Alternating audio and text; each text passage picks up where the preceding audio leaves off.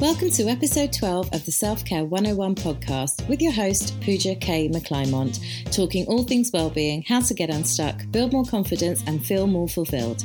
Thank you so much for listening today.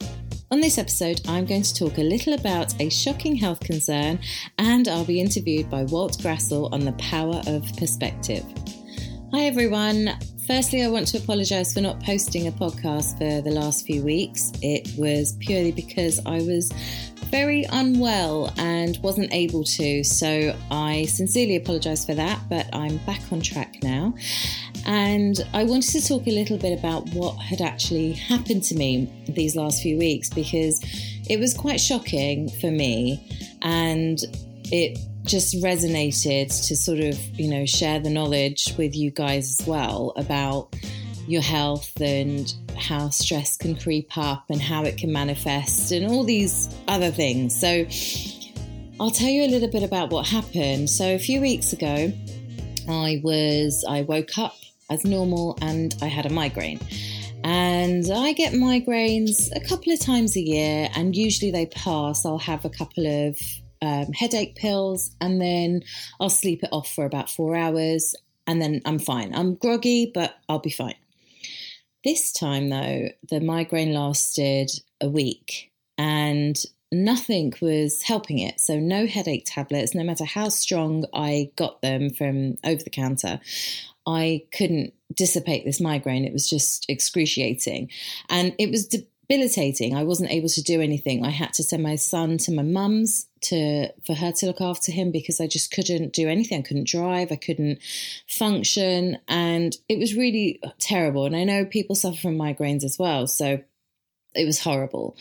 And then one day I started to feel a little bit better, so I went into work and I took a train and the train was fine. But as soon as I got out of the station, I started getting very, very blurred vision and I kept bumping into people.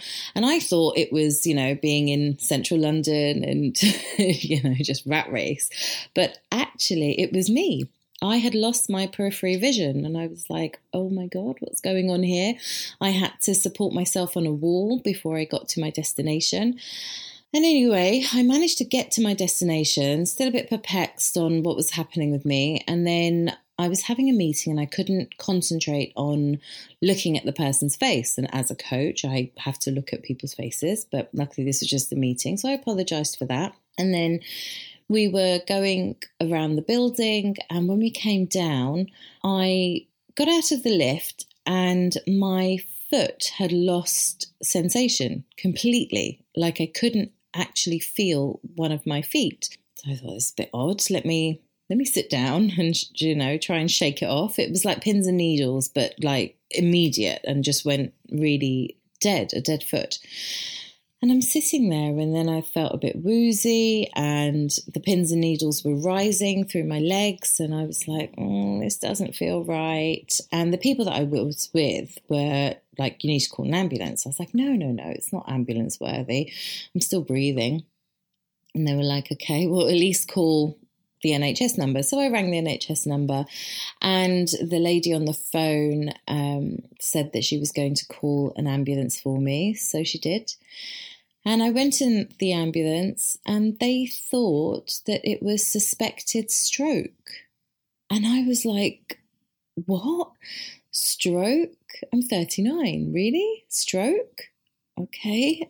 Right. I don't know enough about stroke to qualify whether or not I'm going through it. I didn't think that I was, but you don't know, do you? Really? You know, what's happening to you. So I was checked over by the paramedics and they decided that they wanted to take me to a hospital just to get a thorough check over. And at the hospital, I was given oxygen and fluids, which was scary. I've not had any of that before. And then I was sent home and I went home. I had a debilitating migraine, which just didn't stop. Okay, so then we're into week two, and I've still got this migraine, and it's really, really preventing me from doing anything. I just couldn't function. It was horrible. And one Tuesday morning, I woke up and I felt quite, oh, okay, no, no headache this morning. This feels good. And I went to make myself something to eat and I put the cooker on and I sat down because I was still a bit woozy. And all of a sudden, I lost sensation in my leg again. And I lost it through my entire leg.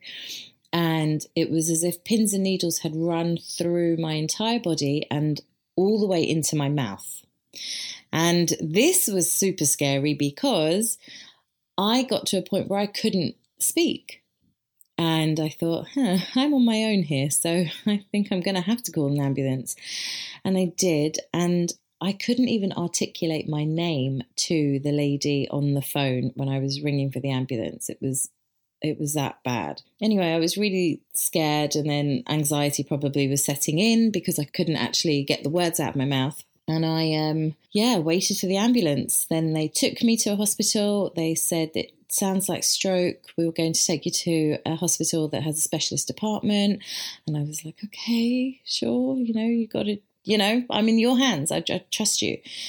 And I went to the hospital. They did every single test possible. And I am ever so grateful for it that nothing came about. So all the the CT scan, the blood tests, the chest x-rays, they all came back clear, which was great, obviously, but my head was still hurting. So I was like, so then why have I got this debilitating migraine? What's what's happening? And unfortunately, the doctors couldn't actually pinpoint it. They didn't know what was the reason for this migraine or what was happening with me. And I was sort of given some headache tablets and sent home. And then since being home, the migraine was still there and I was trying to get rid of it. And I was the GP suggested some stronger over the counter painkillers. So I was taking those and starting to feel a little bit better. It wasn't it wasn't great. I was still very groggy from the migraines but we were on our way and we then started to think about okay, so if it's not anything chronic, which is obviously superb, what is it? Why is this happening? And my dad suggested I go and see his massage therapist, uh, a Thai massage therapist. And I was like, yep, sure, I'll do anything at this point. I need this pain to go away. And I had started kind of coming to my own conclusions as well. Obviously, stress was thrown about uh, as a potential cause. And I was asked if, you know, if life had been become more stressful than usual. And I didn't think it had, but my husband said at every single meeting with any medic, yes, yes, she is very stressed. And I was like, okay, fair enough. If I'm if you're seeing me as very stressed, then perhaps I am, and I need to take stock of this myself. So I did, and I went to the massage therapist. This woman killed me I'm not even joking with you. She killed me. I properly took no prisoners. She, she, sorry. It was such a painful experience, but it was a very showing experience as well, actually, because she just started massaging my shoulders a little bit just to feel what was going on, where the tensions could be relating to the migraine.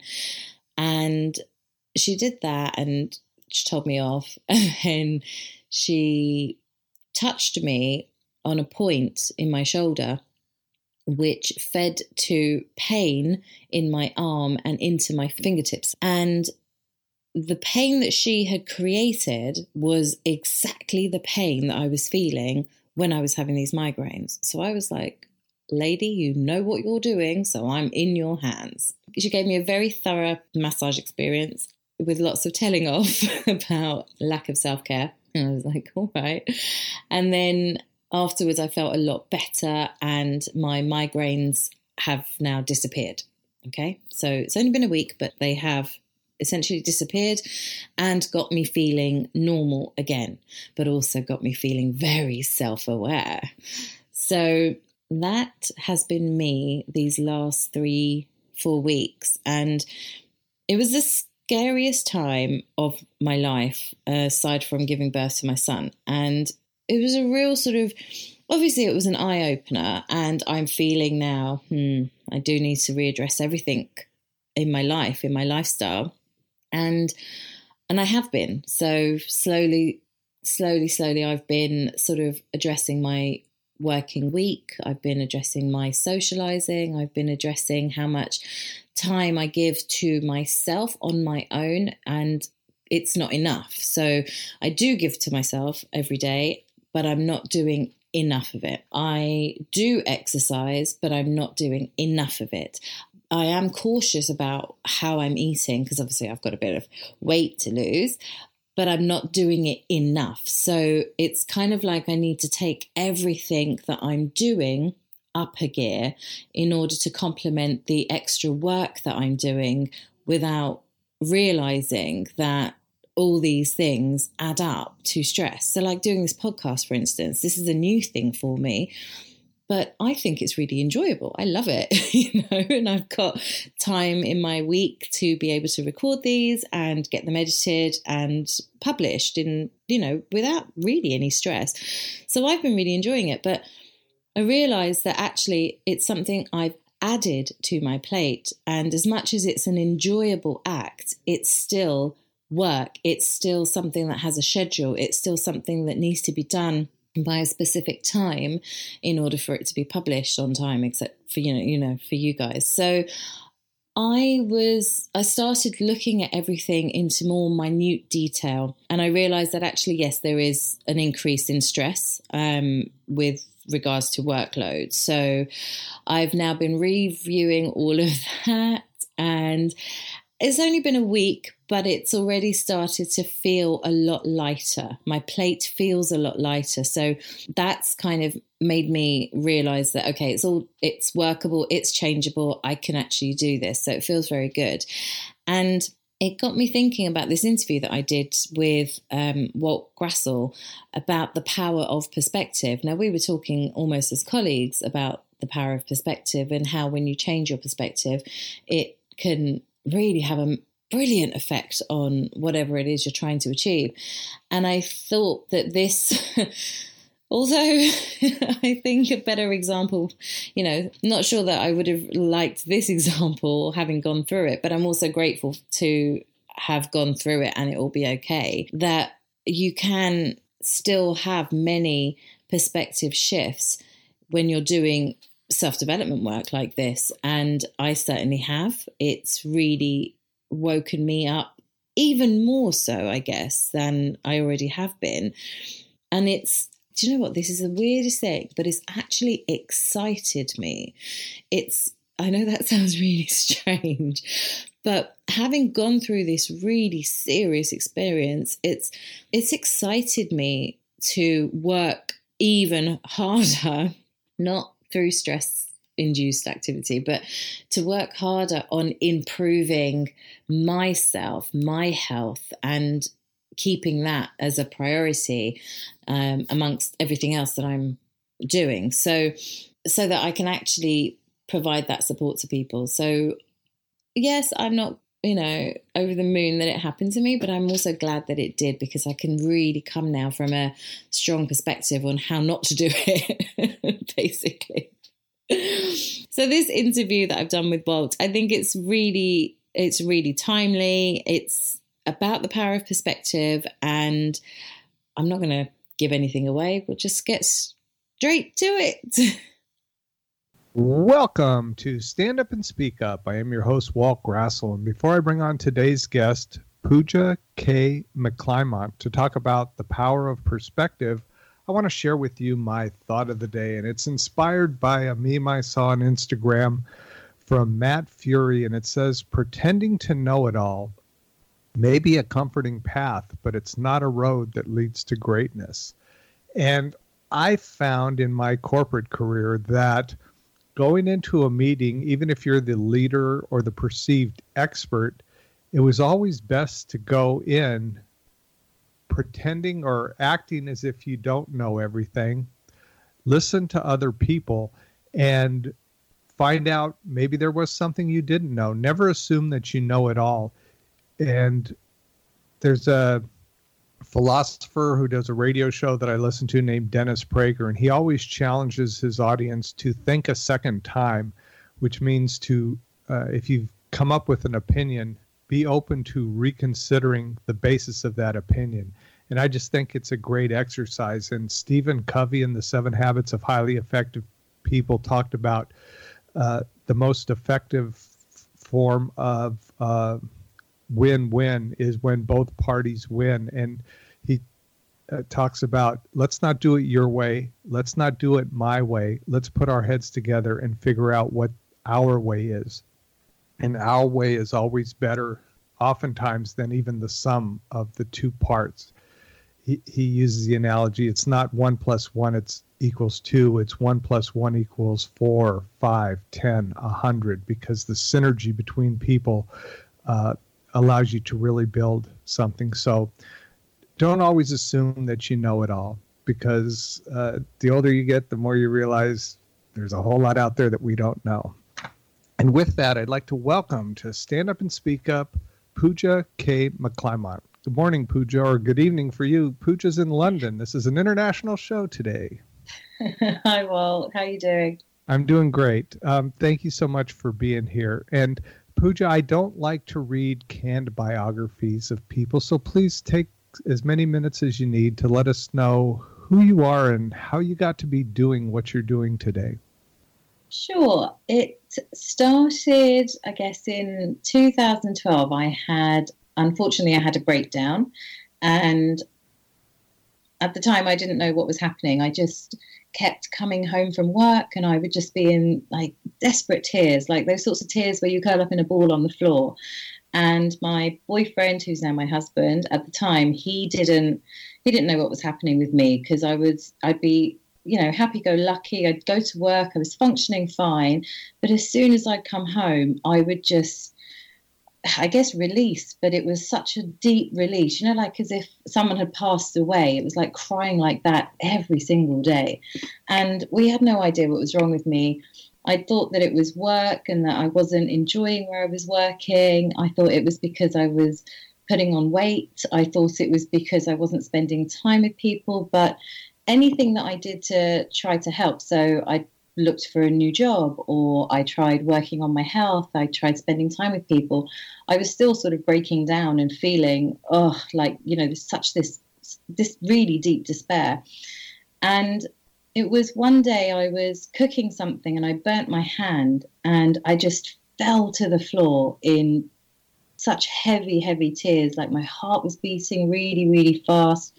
I didn't know where the tears were coming from. I couldn't understand what was happening, and it wasn't because I burnt myself and it had hurt. It was just I, I, I, it was like the last straw, and I lost control, I guess. And I rang a friend of mine's mum, who was always like a she was like a mother figure for me because my mum's lovely but not nurturing as such with me. So she, this um, Sally, her name is, she gave me that sort of nurturing mumness. And I was like, Sally, I don't know what's happening to me. I keep crying. I've just fallen on the floor. I don't understand what's going on with me. And Sally's in her was in her sixties at the time, and she said, um, "You're having a breakdown." And I was like, "What?" She's like, "You're having a breakdown. It sounds like you're having a nervous breakdown." And I was like, "These things don't happen to 33 year olds. What are you talking about?" And I then, you know, obsessively started diagnosing myself on the internet and. Um, and looked at what having a breakdown meant. And as I got deeper into the rabbit hole, I learned about depression. And I literally ticked every single box of depression. And I didn't know how to get myself out of it. And just before I started to feel worse, Sally had suggested that I come away with her. She has a house in rural Mexico and she said, Come away with me. I'm going away in December. Spend a couple of months away, learn how to just be, and we'll figure it out from there. And I was like, oh, I don't have the money. I don't know how to do this. And I got to that really heavy despair where I wanted to just end it all because I just didn't believe that anything could help it, it was just such a dark, dark place.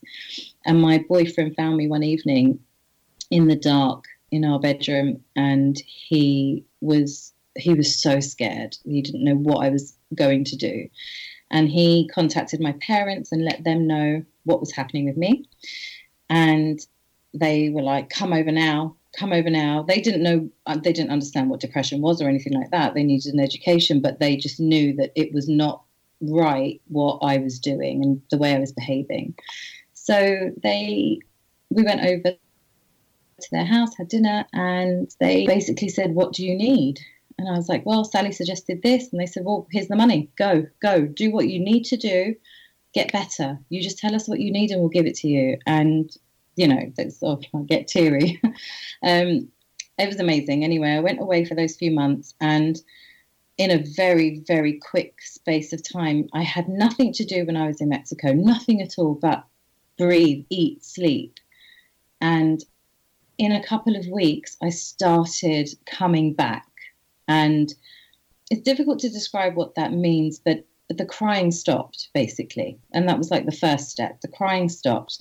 And I started looking at my life in a almost like a bird's eye view because I wasn't in it. I wasn't doing, you know, the normal day to day things like washing clothes or cooking dinner or paying bills. I was just being.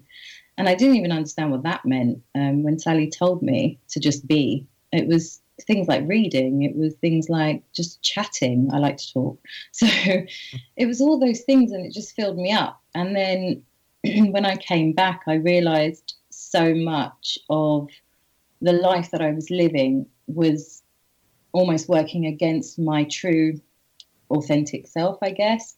I don't like to use too many flowery words, but I wasn't being authentic to myself. I wasn't living in my truth. I wasn't living the life that would actually make me happy. And that was because everything was placed on money. You know, you need to have a house, a good job, and blah, blah, blah. You know, normal things that we all have. But I guess I took it too far and, you know, couldn't cope with it. And then when I came back, I went on my healing journey. And within that, I took counseling, I even did some coaching, and I did a counseling course.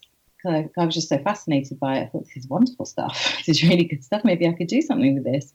And counseling wasn't for me because I'm just too an emotional person. So I liked the coaching. I liked the coaching process because it got me moving forward. And that's really what I wanted. I was like, I've done all this self awareness work and I understand where everything's coming from. But now, how do I take that forward and continue living life? You know, I'm 33, 34 at this point. And I just loved it. And then that was it. I vowed to, to help as many people as I could avoid that burnout, I guess, that breakdown moment. And that's how I started training. It's funny what you said at the top of the show about, you know, we're always learning. And I certainly am. I'm at every opportunity getting certified in something else. And it's true. It's just, it's been a really wonderful journey. And now where I am, I just, my plight for my coaching practice is to, honestly, it's just to help as many people as I can um, to not not burn out to the extent, I guess, you know, that I had. Mm-hmm. That's, that's me. wow. I can't wait to explore this, but I always ask my guests about stage fright. So, uh, have you ever had stage fright? And it's okay not to have had it. Yeah. I've not had stage fright, I guess, in the way that I interpret stage fright. So, for me, the interpretation of stage fright is when you're standing in front of a crowd of people and you just freeze. You can't speak. You've forgotten everything that you've prepared for. But I have had, I guess, a milder case of stage fright, which I still do. Even, you know, at the top of the show, I was feeling a bit nervous. It's that, it's nerves, it's butterflies, it's that slight bit of anxiety. Sometimes a bit of imposter syndrome comes in, like, you know, should you really be interviewing me? Do I know what I'm talking about? Mm-hmm yeah, so that's pretty much my experience of stage fright. But generally, like I say, I like to talk, so um, I'm I'm not too bad once I get going. But the initial before I start get yeah, it does get me anxious. See, and this is what I find very fascinating because it starts with the nerves and the butterflies that almost 100% of the people I, I ask this question, they say they get that the ones that say they don't have stage fright, they accept that as part of the process of getting in front of an audience and they just move forward and they go away as soon as they get started. I, on the other hand, and people who get paralyzed take that feeling and then run with it and then it keeps growing growing growing until it becomes paralyzing and de- debilitating so mm. it's interesting to know that even people that don't have stage fright feel that so it, it's all about what you do with that energy that you get. Do you turn it into excitement and, and go forward or realize it's just a part of the process or do you focus on it? So if you really focus on it try to focus on why you're there and, and the message you're delivering or the questions you're going to be answering instead of on yourself and how you feel because the more you focus on yourself the more it grows. So thank you for sharing that. And you know i love that you don't consider it stage fright I think it's what you said earlier about perspectives, isn't it? The sort of the theme for the show, it's perspectives. For me, it's something I say to my clients a lot, especially those who come to me with anxiety. I'm like, okay, well, let's look at it from a scale of zero to 100 or zero to 10. And really, what's the worst that could happen? Answer that question, work backwards from there. Right. Br- brilliant advice.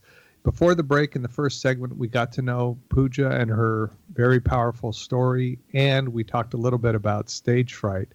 Uh, what I'd like to do now, maybe, is just jump right into the power of perspective because your healing uh, began when you took a time out and were able to uh, just reconnect with what it is to be alive and then figure out what it is that you needed to do. And that's part of how you help people. So tell us a little bit about that, please. Yeah, I mean, getting away, I didn't understand it at the time when Sally suggested it because I just thought, well, it's just a holiday, you know, like I, I can go on holidays and I've been on holidays since suffering from depression, but I didn't feel like it helped me necessarily. It just, you know, you just sort of relax from work. But actually, going away and the goal of going away was to just be was what really helped me and that's what i use in my practice today. So i always say to clients the first and best place to work with me is to go away with me. Let's spend a 24 48 hour or a whole week together. Have that intensity because sometimes you just want the answer straight away, right? In the same way you will pray to God or whatever, ask the universe for, you know, why is this happening to me? Why why is it me? And I've got everything. Why should I be feeling like this? Sometimes it helps to have that concentrated, almost intensive time with someone who can help guide you. And that's what I'm doing. I'm not telling you what to do, I'm guiding. And in that, you get to you get to some of those answers that have been really difficult for you to get the answers for. And then you start seeing the light. And i guess that's when you're in that sort of depressive state. And i'm not talking about people in crisis because when you're in crisis you you do need more specialist help. But those that aren't in crisis once they can start seeing the light it helps them move forward and i guess towards coming out of that deeper depression that they're in and going away, you, like I said, I had a bird's eye view of my life. I looked at everything, I put everything into a box, and I was like, wow, I've got everything I ever wanted. I've got this great boyfriend. I've got my own house with my own mortgage in my name. I've got a high flying career. I was in marketing and I, I did the PR for destinations around the world. Like, you know, I used to represent New York State in the UK. What an amazing job. Mm-hmm. But I couldn't see that when I was in my depressive state. It was just work and it was all the bad stuff about work. So when I was looking at it from that bird's eye view, it was only because all the day to day stuff was out, like the housework, etc., all the chores, and I didn't have to be anywhere for anyone except for myself. And that was where I had a massive I'm going to use perspective shift because essentially that's really what it was. As soon as I did that, you know, we talk about filling your cup. This is where I started to fill my cup up, and it was already halfway full, but I just couldn't see it, you know, in the in the noise of everyday life. Mm-hmm.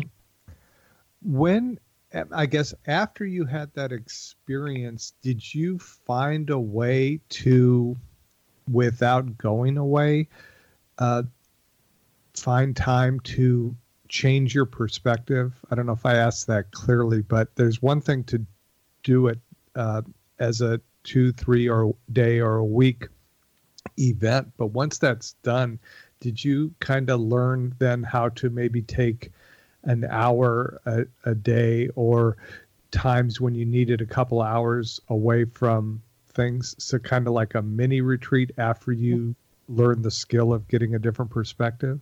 Yeah, 100%. So, the things that I did on the trip, I knew I wouldn't be able to replicate, you know, day in my day to day, especially if I went back to work, obviously. But mm-hmm. I made, I picked up a couple of things that I knew I could replicate. And one of those things, which I still do to this day, and it's the first thing I tell every client to do, is to create time in the morning. When you wake up, right? That's a, we, we take it for granted that we're allowed to wake up in the morning. But if you can concertedly get up, and that's what I did, I started not concertedly, consciously getting up and spending 10 minutes minimum, you know, just 10 minutes with a coffee on my own, not speaking to anybody, not looking at my phone, connecting with anyone, just myself. And in that time, I did a little check in. You know, if my head was noisy, I would kind of shush it and just start, you know, looking at internally my body how am i feeling am i in aches and pains do i need a massage do i need to move a little bit more am i feeling lethargic am i feeling ready for the day and it just start it just made such a difference to filling that cup up constantly and keeping myself up i guess um mm-hmm. falling that that's the main thing that i have continued to do and we can all do that. I mean, I don't take 10 minutes now. I take about two hours every morning before mm-hmm. I do anything or give any of myself away to anyone else. Mm.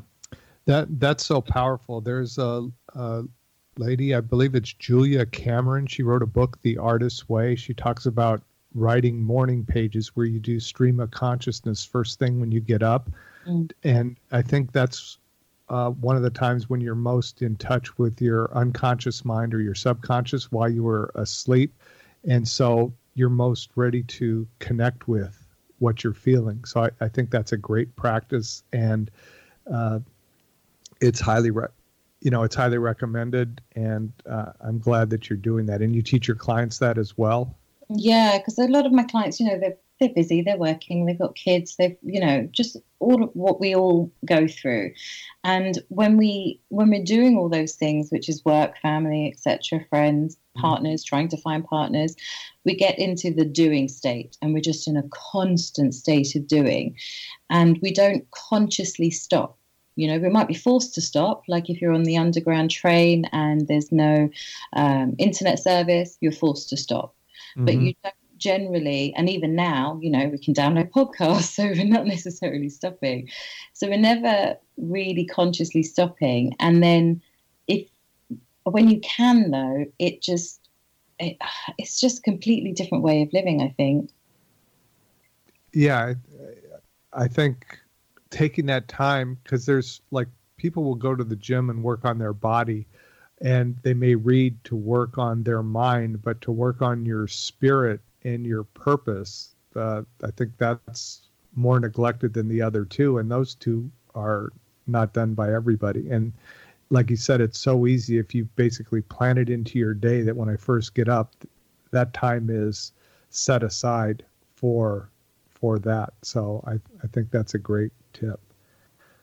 Um, what are some other things that you uh, work with your clients on? For perspective. Mm-hmm yeah on that or or if you want to move on to something else um, you know we i think we paid off the premise of the show talking about the power of the perspective. We mm-hmm. can delve into it more we can move on to something else. Yeah well i mean with, perspective plays a huge role in the coaching process in general and i also am trained in nlp which i know you're a big fan of. And with NLP, it's all about mindset and how we view the world, you know, how individuals view the world. And I found it just such a fascinating topic, just in general. Mm-hmm. And a lot of, you know, a lot, when clients are coming, they're coming with a particular view of the world. And it's not right or wrong, it's just one view. So when I'm working with a client and they'll say to me, even with this morning routine, they'll be like, oh, I don't have time in the morning. You know, my, my daughter will, will come in to the bedroom and I won't get time to do anything. And I'll say, okay, um, can you wake up five minutes before her? Mm-hmm. And it's like the penny drops, like, oh, yeah, I can do that. I can actually do 10 minutes. Okay, then. Mm-hmm. So you've created 10 minutes of time. But it's just asking them a different question that and it's usually the question that they're not asking because they see the world in a specific way. And sometimes it can be challenging for a client to receive that sort of it feels like questioning. But when you ask it, it's like, oh yeah, no, it's actually easy for me to create an extra half an hour. I can get a whole half hour in before anybody else wakes up. And they feel so empowered by getting up that half an hour earlier. It's it's really impressive. And mindset is something that plays a massive part in my practice because it I mean everything's in the mind really, isn't it? Like we have mm-hmm. to we have to have some control over it and you know, modern society today, we're full of distractions, right? Social media, internet has its all of it. You know, there's there's it definitely has its plus points. I'm a big fan. We wouldn't be able to do this today if we didn't have it. And we but, wouldn't have met if we didn't have it, right? I followed you on, I came across you on Instagram, and that's how we connected. Well, this is it. So I'm pro it, but we also need to manage how much of it we consume. Like anything, you know, smoking has a warning on it, doesn't it? Everything at some point, you know, too much of a good thing, right? It gets a, a warning label. And we haven't been putting as many warning labels on our busyness, I guess. Mm-hmm. And all the science is out there. You know, if you, if you, there are plenty of white papers to read, research papers to read about how our brains function and how we process negative thoughts, and it's all accessible to us, but it's sort of hidden in the realm of new technology and, I dare I say, capitalism. But you know, that whole more, more, more uh, society we've all sort of like fallen into, but yet our cases, I'm talking about the UK and the US here, our cases of mental health challenges are huge among the world. And I, I think what you said was absolutely right about purpose. It all intrinsically falls into not having a purpose or not knowing what your purpose is or losing sight of what your purpose could be because you know what your purpose is as a 20 year old is naturally going to change by the time you're in your 30s 40s and if we're not consciously checking in with ourselves to find out what they are, we're just working for the sake of working to pay bills and then essentially die. But mm-hmm. it's living life. And so this is where mindset comes into play. What life do you want to live? What does it look like? Because you've got control of it. You can create it. All up to you. And you know, I I was as guilty of this as most people. I, I even facilitated the seven habits of highly effective people. And one of the modules was about writing a personal mission statement. And I had this phobia against look, looking inside myself and creating a mission statement. So while the students were creating theirs, I would just sit there and you know just pass the time the half hour 45 minutes that they had to create one. And finally at about the seventh class i came up with one. And my purpose is to help people solve problems and learn something new every day. And when i figured that out and then looked back at what i enjoyed about being a leader it was about helping people achieve tasks. When i retired how can i help people? By sharing my experience at overcoming stage fright uh, interviewing people to help people improve the quality of their lives if they want to and meet interesting people. When I interview a guest like you, I'm learning something. So that hits all three of my things. But it took me, I mean, I was in my late 40s mm. before I had that awareness that that was something I should do. And deep down inside, I knew it because I'd written, I'd read the book when it first came out 10, 15 years before that. But it's like, well, this is a little uncomfortable. Let me just skip by it. But doing the uncomfortable, even overcoming stage fright, I had to go through a lot of discomfort. But the reward on the other side for addressing those things is it's tremendous. So um, maybe on the other side of the break, we can explore the resistance to doing things we know we should do. Welcome back to Stand Up and Speak Up. I am your host, Walt Grassl, and I'm here today with Pooja K. McClymont. And you can find Pooja online at franklycoaching.com. That's frankly, F R A N K L Y, coaching, C O A C H I N G dot com. That's franklycoaching.com. And before we went to our last break, uh, we talked about mindset and specifically this idea of uh, overcoming uh, resistance that's internal to something that we know we should do, but for some reason we don't do it. So, can you talk, uh, explain a little bit about that and what th- pe- people can do to to maybe not do that as much? Sure. So, the, we will we like our comforts. We like you know we like being in a comfort zone, and we understandably get complacent. Life gets in the way and it's stressful and oh I have so many things on my to-do list and but yet we're feeling miserable and we want to do more with our lives. And we tend to be in a place of well, it's fear, but it's a fear of the unknown as well. So, yes, I want my life to be better in X, Y, and Z, but what does that look like? How can I make that happen? And how hard is that going to be? And that's going to make me feel uncomfortable. So, no, I'm not going to do it. But actually, if you, the way I work is I bring you, I work backwards. So, what would life look like if you weren't scared of what it is you're trying to achieve? What would life actually look like? And how does that feel for you? Does it feel like something you want? Does it make you smile? Does it make you happy? And clients have different reactions. Sometimes they cry because they can't believe that they could actually have what they're asking for.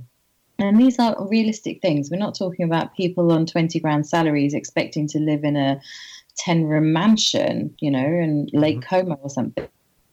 We're talking about realistic goals like being the manager in their team or something. And once they can see and feel in that imagination phase of what it could actually be, what life could actually be like, we can then work backwards, and we tend to work backwards then from there on how to actually achieve it. And I know that a lot of the millionaire mindset works in that, that same way that you know what it is what is it that i want to achieve or how much money do i want to achieve and what does that break that down into years and then months and then days and you know per client etc and that's how they achieve those financial goals and it really does work the same way but that that fear of actually getting what you want can also have a take its toll on people because we'll we're generally intelligent. If we want more from our lives we we know that we want more and we are aware of that. But getting to actually doing something will will ask ourselves certain questions we'll dig deep as far as we think we're digging deep and then we get to a point where oh, it's a little bit uncomfortable. I don't know if I want to ask myself any more questions because this is hurting now. And then we'll park it, we'll put it, push it to the side, and we'll continue living our daily life and get back into that cycle of feeling unhappy. Mm-hmm. And we'll, when when I'm working with clients in the coaching process, I force them into that challenge. As soon as it gets hard, I'm like, I'm about to challenge you. We're going to go really deep now. And as soon as you get to that deep point where it hurts, it's that's your, I guess, your aha moment. Like, oh, okay, that wasn't so bad. And mm. I've got the answer now. So now I can work towards it. And then they feel empowered and they feel confident and they feel that they've got direction. But it takes being open to, you know, facing your fear head on, really, and accepting that what you want can happen and it's not going to hurt you when it happens. It's okay but we're conditioned we're you know we're in societies both of us that are just conditioned in fear. Fear's everywhere isn't it? Like you mm-hmm. can eat this today and then tomorrow it's bad for your health. You can do this but then you can't be in the wind now because it's going to affect your skin and you can't do this. It's just everything we want to do and touch in our everyday gets filled flooded with fear so we're just used to being in a state of fear, and it takes a lot of courage to choose not to, essentially. Mm-hmm. Yeah, I've uh, read an analogy in a book, uh, Psycho-Cybernetics. Are you aware of that? Have you read No, that sounds very oh. interesting. Yeah, it, he talks about uh, it's by Maltz, and it, he talks about uh, our our mind works like a like a guided uh, missile, and mm. if you don't believe the target, once you put it on target, if the wind blows it off course, it knows where it's supposed to go, and it it gets back on track. And so, like you said, what you have to really believe and envision the end result, and then you'll your mind and your will kind of control you to get there. But it's like if you're going to go to the, the store and it's five blocks away and all of a sudden there's an accident and you have to go a different direction. Do you just pull over on the side of the route, road or do you tr- go back home? Mm. Or do you figure out how to go around the obstacles? And, you know, the fear analogy, like when we when we experience that fear with our goals, a lot of us just pull over to the side of the road and, and don't continue. So the, I I like the way you described that. And and really that's the fear I had with public speaking.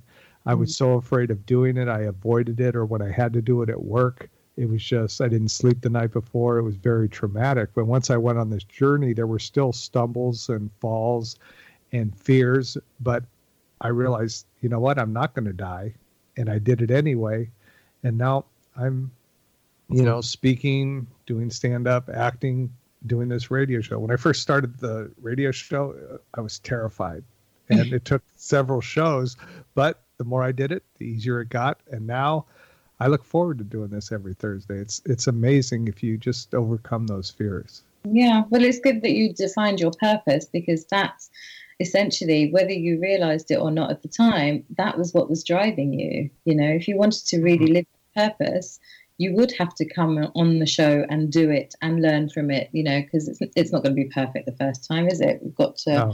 yeah. Mm-hmm to develop ourselves. So it's it's but having that clearly defined purpose. You don't necessarily need to have a goal to say I want to reach 100 million people, but just that yeah, I want to do this. I have this purpose. I want to help and every time I get on air, I'm helping. is is superb. Well done. So, and it, it didn't dawn on me till just now that my decision to actually write a mission statement was probably a big influence to me taking the advice to join Toastmasters and, and finally deal with this stage fright issue. So thanks for pointing that out. Um, you recently started a podcast, correct? Is that the first time you've done one? Yes, I did. Literally last week. so what what was that like for you? What what fears did you have about it and what was you know how did that come about?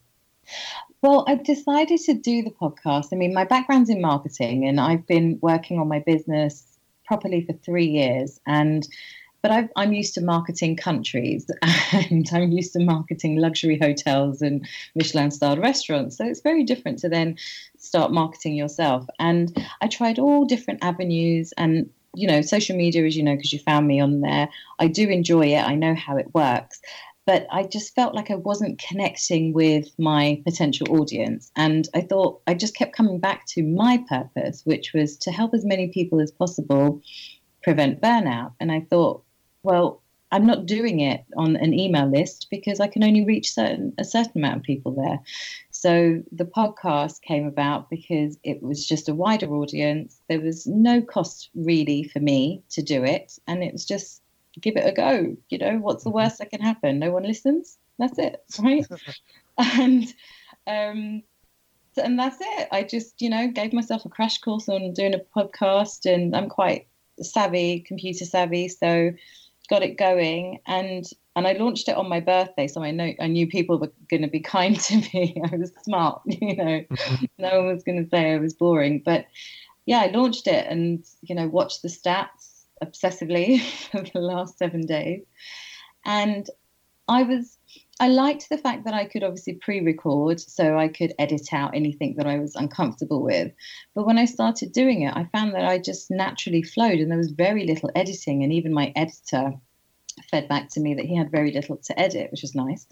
Mm-hmm. And I've since then just sort of been waiting to hear feedback from it. And I've been this week. My son's off school, so we've been meeting a lot of family and friends, and they're all volunteering. Oh my God, your podcast! And I'm getting messages, and people are finding me through social media. But actually launching it, I was so nervous because imposter syndrome came into play where I thought I wasn't good enough. I didn't know what I was talking about. How can I qualify myself? You know, even though I've got qualifications, how can I qualify myself to do an actual podcast?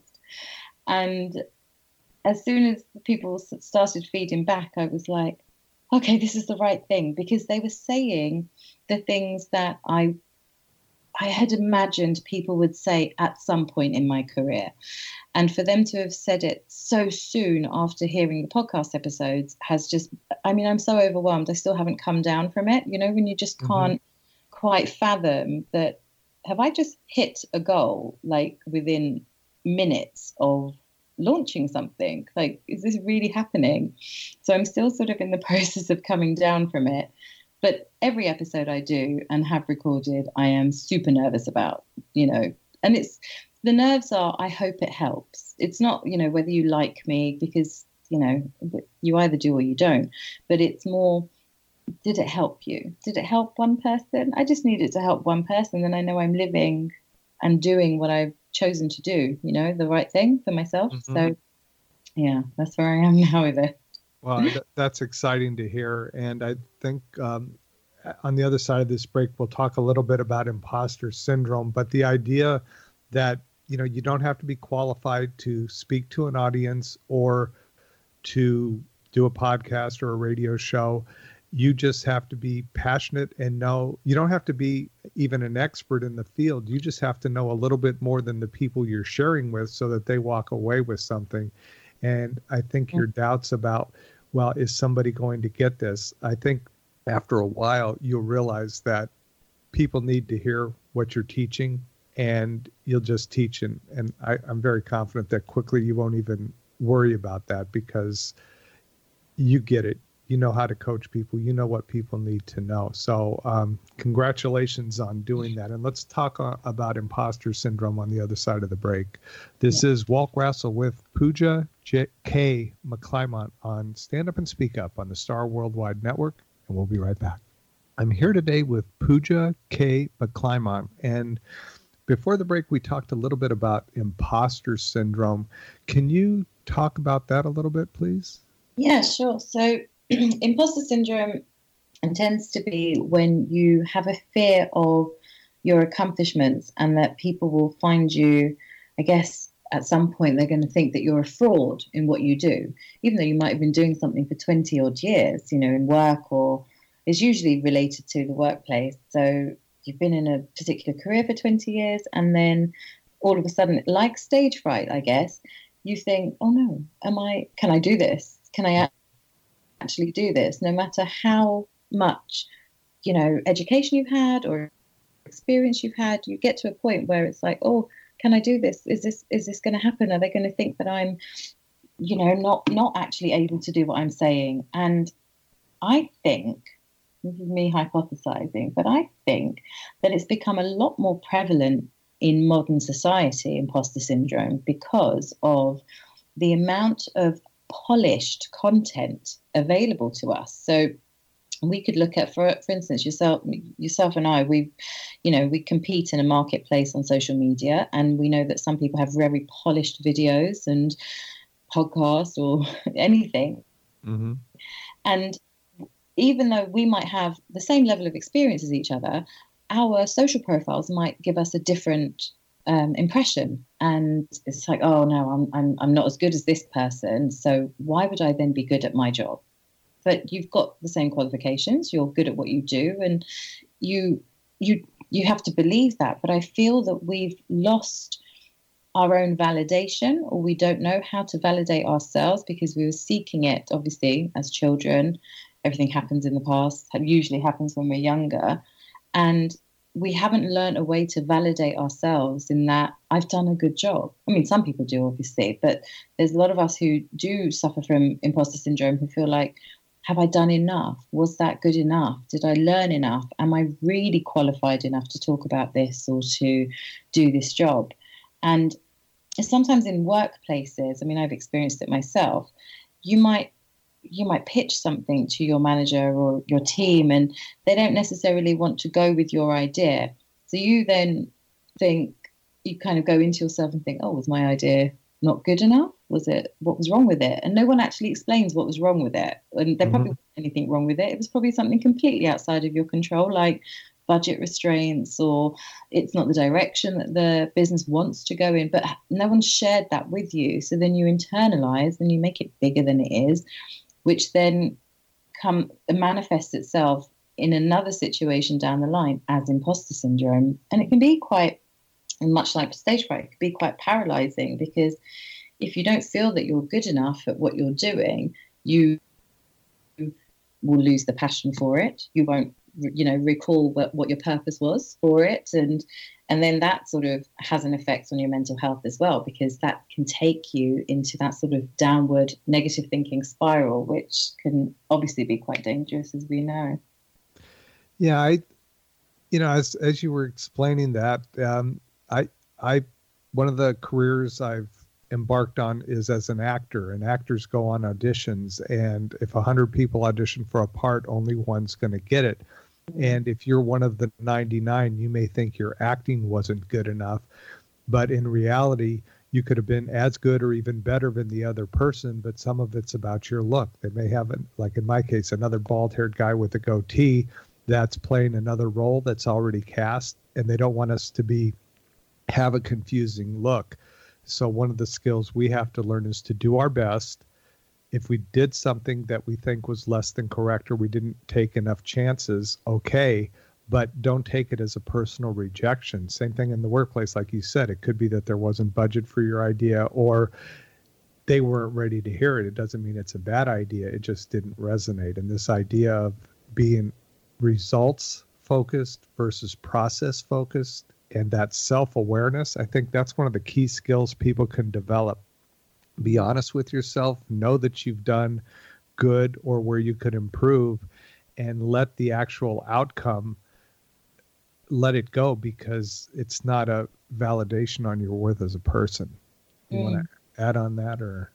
Yeah, I mean, it's out of your control. I, I, it's this is you just hit a lot of um, points there in what I say in coaching with my clients is you know, there are some things that are in your control, like doing your best, like you say, working hard on it and following a process and paying more attention to the process than the result because oftentimes the outcome especially in a work situation is completely out of your control because you're not the boss. If you're the boss you probably don't even get the imposter syndrome. But in that sort of scenario that it, the outcome's out of your control. So so long as you know that you have done the best you could have done then the outcome shouldn't necessarily affect you negatively because that bit's out of your control. But your what's in your control, you can master that. And so long as you master that, I think that's how you can build self confidence within yourself to sort of push imposter syndrome away a little bit. It's it's a difficult one to manage because it does creep in, especially if you if you've been consistently knocked down. Mm-hmm. But like say self awareness is key. You know, it might be something that you aren't doing thoroughly enough, or maybe it is time to retrain a little bit in something and learn a bit more, or whether it be about the company or whether it about be about yourself and your own skills. Maybe you do need to develop, but using if you have self awareness, you can do that, and it will help you work through imposter syndrome for sure. And, and again, this is where perspective comes in because you have to step outside yourself and mm. look at yourself. Like like you mentioned earlier about you were good at marketing uh, states or properties but not yourself. You almost have to step back and say okay if i'm marketing myself how would i do that? Is that a fair yeah. assessment? Yeah. Yeah definitely. I mean even today if you ask me a marketing question i'd be able to flow without a problem. You know, i could sell you anything. I could sell you a pencil. But selling myself and the good that I'm doing, it's so hard because it's like I'm saying, I'm amazing and you should definitely hire me because I'll help you through your problems. But that's not what I'm actually saying. It's like if you're stuck, I can give you a little bit of help. That's that's really it. You know, that's all I'm that's really all I'm doing. It's a non-judgmental space. excuse me, but it's it's very difficult to find that confidence to do that because it's a career change. It's something that I've only been doing for a short space of time compared to my 20 years in marketing. And I feel like, oh, I'm not qualified to do this. But yet, the qualification was the breakdown. you know, mm-hmm. and not succumbing to the the suicide. That was the qualification. I can be certified in anything, but actually, me, myself, my personality, the way I am as a person, how how I choose to be knowledgeable and educate myself constantly. I don't feel that you know learning stops as well. I agree with you there. That's all the stuff that builds me to be qualified in what I'm doing. And I can, I do tell myself that a lot. I, I know how to sort of build my self confidence up, but mm-hmm. that self awareness takes time, you know, to get to that point. So it's it's definitely key self awareness for sure. And when you share what it is that you're teaching and how those principles helped you, that to me that carries a lot more weight than a PhD who's only su- studied the subject. Mm. Uh, I tell a story, and I don't have time to do it. It's about basically about an Im- improv class where I ended up going to the advanced class, and everybody been in the beginning class for several years. And at the end of the first year, I decided to try to go from beginning to advanced. And everybody goes, "Oh, but that's so hard." Well, when I did it and got through after the first two sessions, it was kind of yeah, it was a challenge, but I could do it. All of a sudden, people showed up, and I go, "What?" They think if Walt can do it, they can do it. But then I, I at first I was offended. Then I realized that that's a gift. That if you're relatable and mm. you overcome something, and you know, and you can inspire people to follow the same things, that is validation. So. Um, amen to that.